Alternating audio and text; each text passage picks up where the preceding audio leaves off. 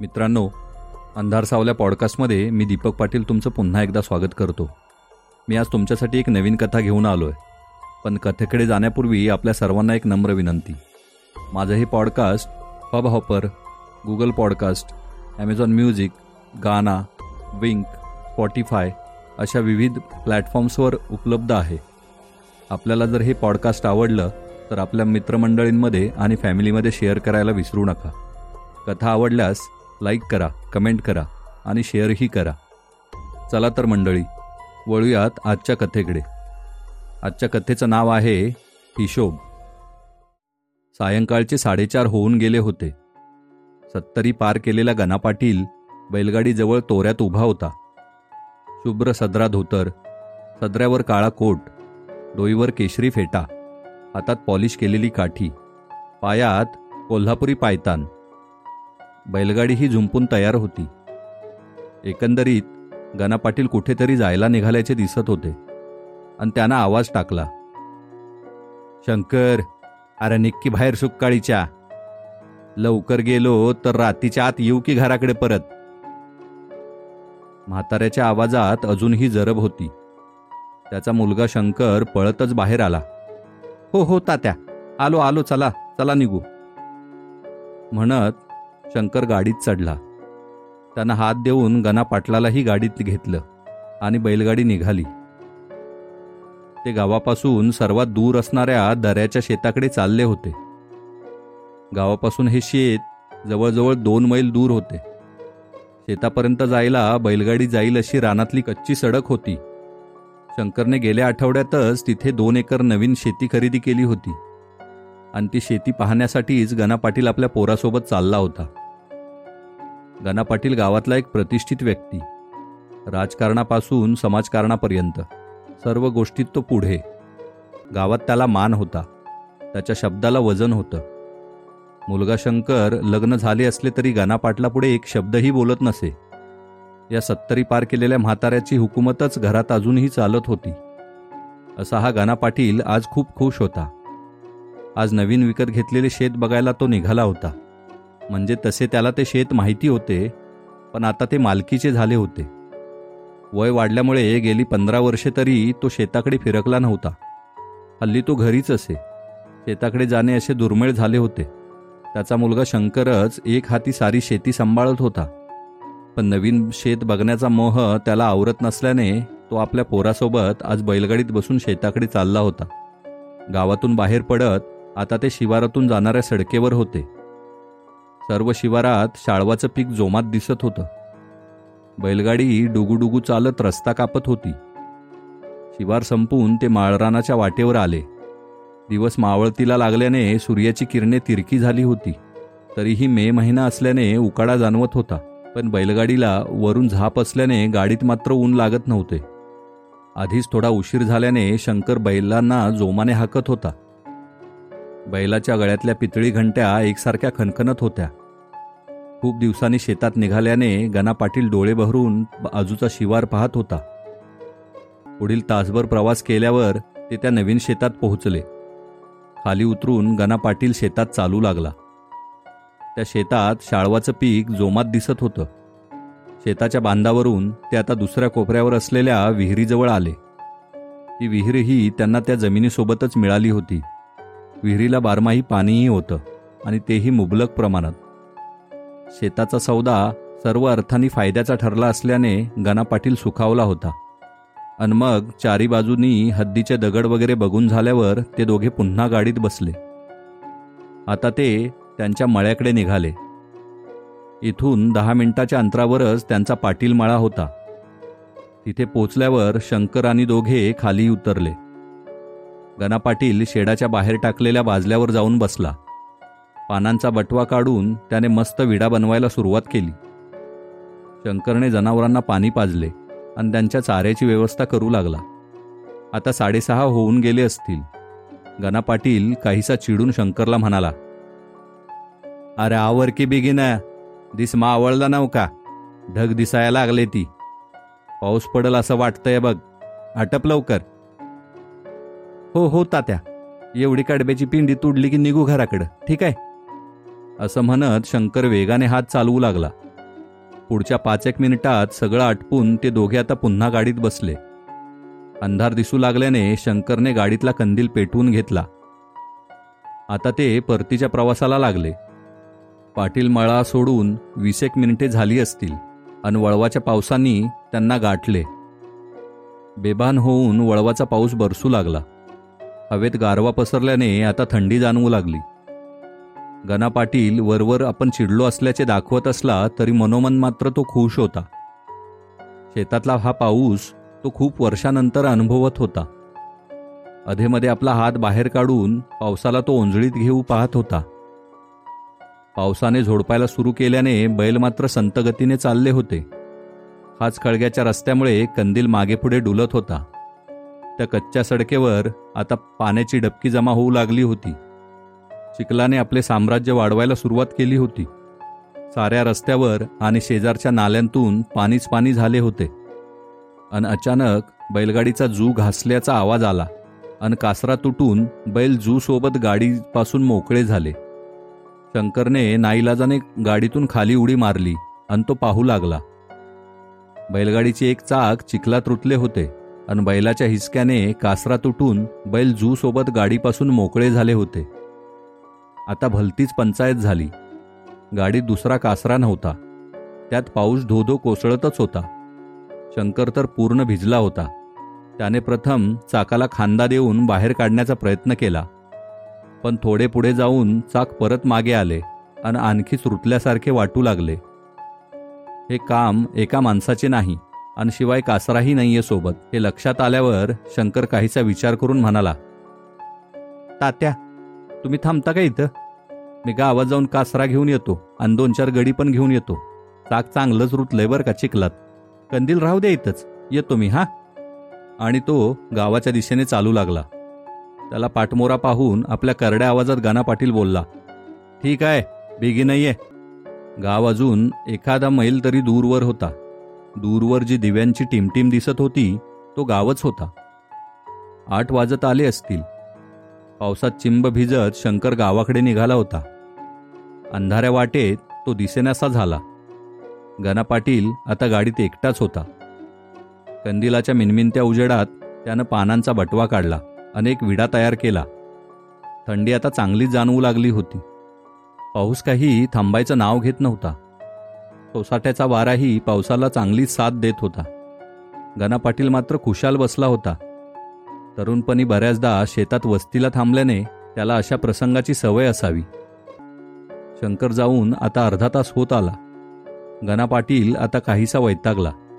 आणि शंकर आल्यावर त्याला चांगलाच फैलावर घेऊ हा विचार करत त्याने दुसरा पानाचा विडा बनवला. इतक्यात एक बैलगाडी येताना गणा पाटलाला दिसली.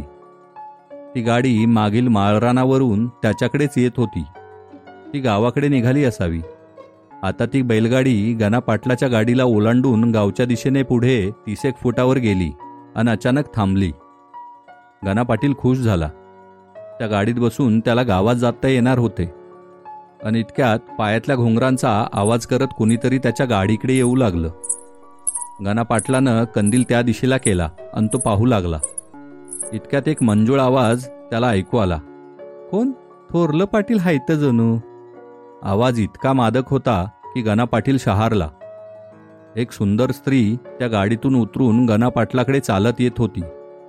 तिने मोरपंखी रंगाचा शालू नेसला होता. गळ्यात निरनिराळे दागिने होते. कमरेला कमरपट्टा हातात बाजूबंद गालावर रुळणाऱ्या बटा आणि खटाळ नजर. ती एक कलावंतीन होती. गाना पाटलाच्या शौकीन नजरेने पाहताक्षणी तिला ओळखले असावे. ती बाई गाडीच्या अगदी जवळ आल्यावर पुन्हा बोलली आव पाटील गाडीचा खोळंबा झालेला दिसतो या कवर पावसात थांबता. चला आमच्या संग. आणि मी पुढच्या गावाला चाललूया. तिथं आमचं फड आहे नवं. तुम्हाला सोडतो की तुमच्या गावात? हातांनी वेणीशी चाळा करत एका पायावर भार देऊन उभ्या जागीच आपली कंबर हलवत ती बाई बोलली भारावल्यासारखा तिच्याकडे एकटक बघत असणारा गाना पाटील कधी गाडीतून उतरला त्याचं त्यालाच कळालं नाही. आता तो त्या बाईच्या मागून चालू लागला. पाटील पावसात पूर्ण भिजला तरी त्याला कसलीच तमा नव्हती बाई अलगत त्या गाडीत चढली आणि तिने पाटलाला हात दिला. तिचा हात खूपच मुलायम होता. गाना पाटलाला हा हात कधीच सोडू नये असं क्षणभर वाटलं असावं. आता पाटील गाडीत होता आणि गाडी गावाकडे निघाली.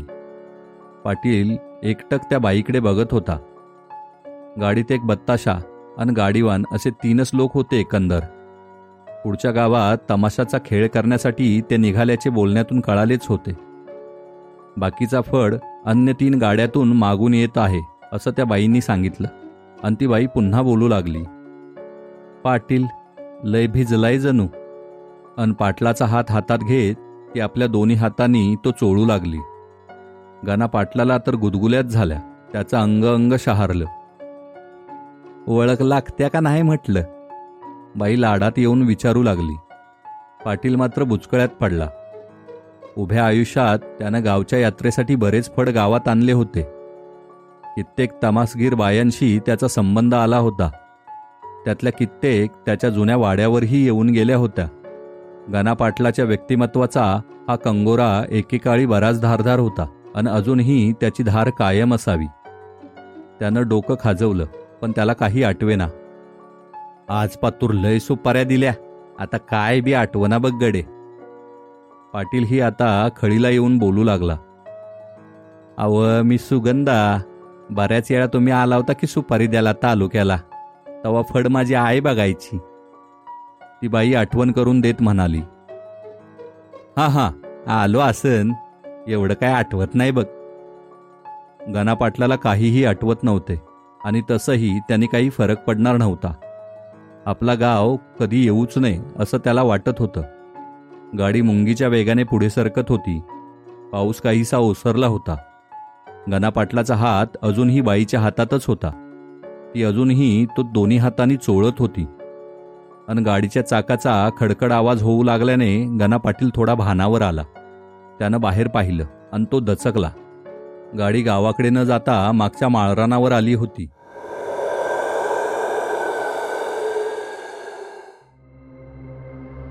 हे कसं शक्य आहे? तो गाडीत बसला त्यावेळी गाडी तर गावाकडे निघाली होती.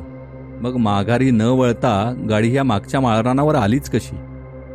त्याच्या मनात शंकेची पाल चुकचुकली आणि त्यानं निरखून पाहिलं त्याला बोलावण्यासाठी गाडीतून उतरलेल्या त्या बाईच्या साडीवर पाण्याचा एकही थेंब नव्हता. हे काहीतरी वेगळंच प्रकरण आहे. गाना पाटलाच्या बेरकी मनानं हे हेरलं. आणि तेवढ्यात ती बाई बिभत्सपणे हसून बोलू लागली. या माळरान बघून तरी काय आठवतंय का रे मुरदाडा? आता मात्र गाना पाटलाची पाचावर धारण बसली. त्याच्या डोक्यात मुंग्यांचं वारूळ उठलं. तमाशा बाई आणि हे माळरान. सगळी सूत्र जुळून आली होती आणि त्याच्या डोळ्यात विजेच्या वेगानं तीस वर्षापूर्वीची ती रात्र उभी राहिली. सुगंधा मोरगिरकरचा तमाशा त्यावेळी खूपच फेमस होता. पाटलाने यावर्षीच्या जत्रेसाठी हाच फड ठरवला होता. ठरल्याप्रमाणे रात्रीचा खेळ उरकून रात्री अडीचच्या दरम्यान सर्व फड माळरानावर लावलेल्या पालात विश्रांतीसाठी गेला. सुगंधा गाना पाटलाच्या मनात भरली होती. त्यानं माणसं पाठवून तिला जुन्या वाड्यावर बोलावणं धाडलं पण बाईने स्पष्ट नकार दिला. रागाने लालबुंद झालेला पाटील हात चोळत आपल्या जुन्या वाड्यात बसला होता. सुगंधाचा विचार काही केल्या त्याच्या मनातून जात नव्हता आणि काहीतरी ठरवून तो उठला. सोबतीला पाच विश्वासू गडी घेऊन तो थेट माळरानाकडे निघाला. तीन पालांमध्ये फड झोपला होता. हातातल्या कुऱ्हाडीचा धाकाने पाटलाच्या गाड्यांनी इतर सर्व फडकऱ्यांना एका पालात जमा केले. अन पाटील सुगंधाला फरफटत घेऊन दुसऱ्या पालात गेला. त्यानं तिथं जाऊन तिच्यावर बळजबरी केली. बाईने फार विरोध केला पण पिसाळलेल्या लांडग्यापुढे तिचं काहीही चाललं नाही. तिला यथेच्छ भोगल्यावर पाटील उठला आणि आपलं धोतर नेसू लागला. त्याला तसा बेसावत पाहून सुगंधाने बाजूच्या कोपऱ्यात पडलेला एक लोखंडी गज उचलला आणि त्याच्या अंगावर धावली. पण बेरकी पाटलाने तो घाव आपल्या हाताने रोखला. तो गज तिच्या हातातून हिसकावून घेतला आणि रागाच्या भरात तिच्या डोक्यावर एक जबर वार केला. डोक्यातून रक्ताची चिळकांडी उडली. वार जिवारी लागला होता. आर्त किंकाळी देत सुगंधा कोसळली. तिच्या आवाजाने बत्ताशा आणि एकजण आत आले. त्या सैतानी पाटलाने त्यांनाही गारद केले. आता मात्र तो भानावर आला. आपल्या हातून काय घडलं हे त्याला कळालं पण त्याला कसलाही पश्चाताप नव्हता. तो रक्ताने माखलेला लोखंडी गज हातात घेऊन पाटील आता दुसऱ्या पालात आला आणि बाकीच्या फडकऱ्यांना उद्देशून म्हणाला आत्ताच्या आत्ता हितनं निघायचं. पालाला आग लागून बाई मिली असं सगळीकडे सांगायचं. कुणी बी लय हुशारी केली ना तर त्या बाईला भेटाया पाठवीन तुम्हाला पण. आलंय का धेनात समदेसनी. चला निघायचं लवकर. बाकीचा फड जीवाच्या आकांताने अंधारातून पळत सुटला. अन गड्यांनी तीन मुडद्यासह त्या पालांना आग लावली. कुणालाही कानोकान खबर लागली नाही. ते प्रकरण पाटलाने तिथेच दाबून टाकले. त्या भयानक रात्रीची आठवण मनातून तरळून गेल्यावर म्हातारा गाना पाटील भानावर आला. तो ज्या बैलगाडीतून आला ती बैलगाडीही आता गायब झाली होती. तो आता त्या माळरानावर उलता पडला होता. दोन्ही बाजूला दोन जळणारी प्रेतं बसली होती.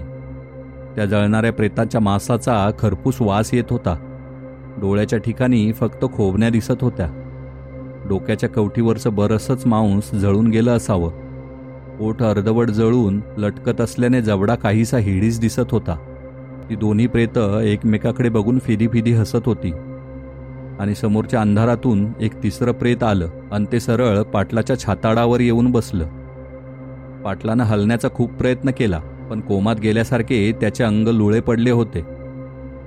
फक्त डोळे आणि मेंदू या दोन गोष्टी सोडल्या तर कशावरही त्याचं नियंत्रण राहिलं नसावं. आणि ते छाताडावर बसलेलं प्रेत आपल्या घोगऱ्या आवाजात बोलू लागलं. लय वाट बघायला लावलीस र पाटला. तीस वरीच झालं तुझा हिशोब चुकता करायचा बाकी होता. आणि आज शेवटी घावलासच की नाही तावडीत? अनेक भयानक चित्कार करून ते प्रेत पाटलाच्या नरडीकडे झेपावलं. खाली झुकून त्यानं पाटलाच्या नरडीचा लचका तोडला. तशी रक्ताची चिळकांडी उडाली. एव्हाना बाकीच्या दोन प्रेतांनी धडपडणाऱ्या पाटलाच्या पोटातली आतडी बाहेर काढली आणि ते चगळू लागले. पुढील चार पाच मिनिटात गाना पाटील गतप्राण झाला. धन्यवाद मित्रांनो. मित्रांनो कथा कशी वाटली लाईक आणि कमेंट करून नक्की सांगा. पुन्हा भेटूया एका नवीन कथेत. तोपर्यंत धन्यवाद.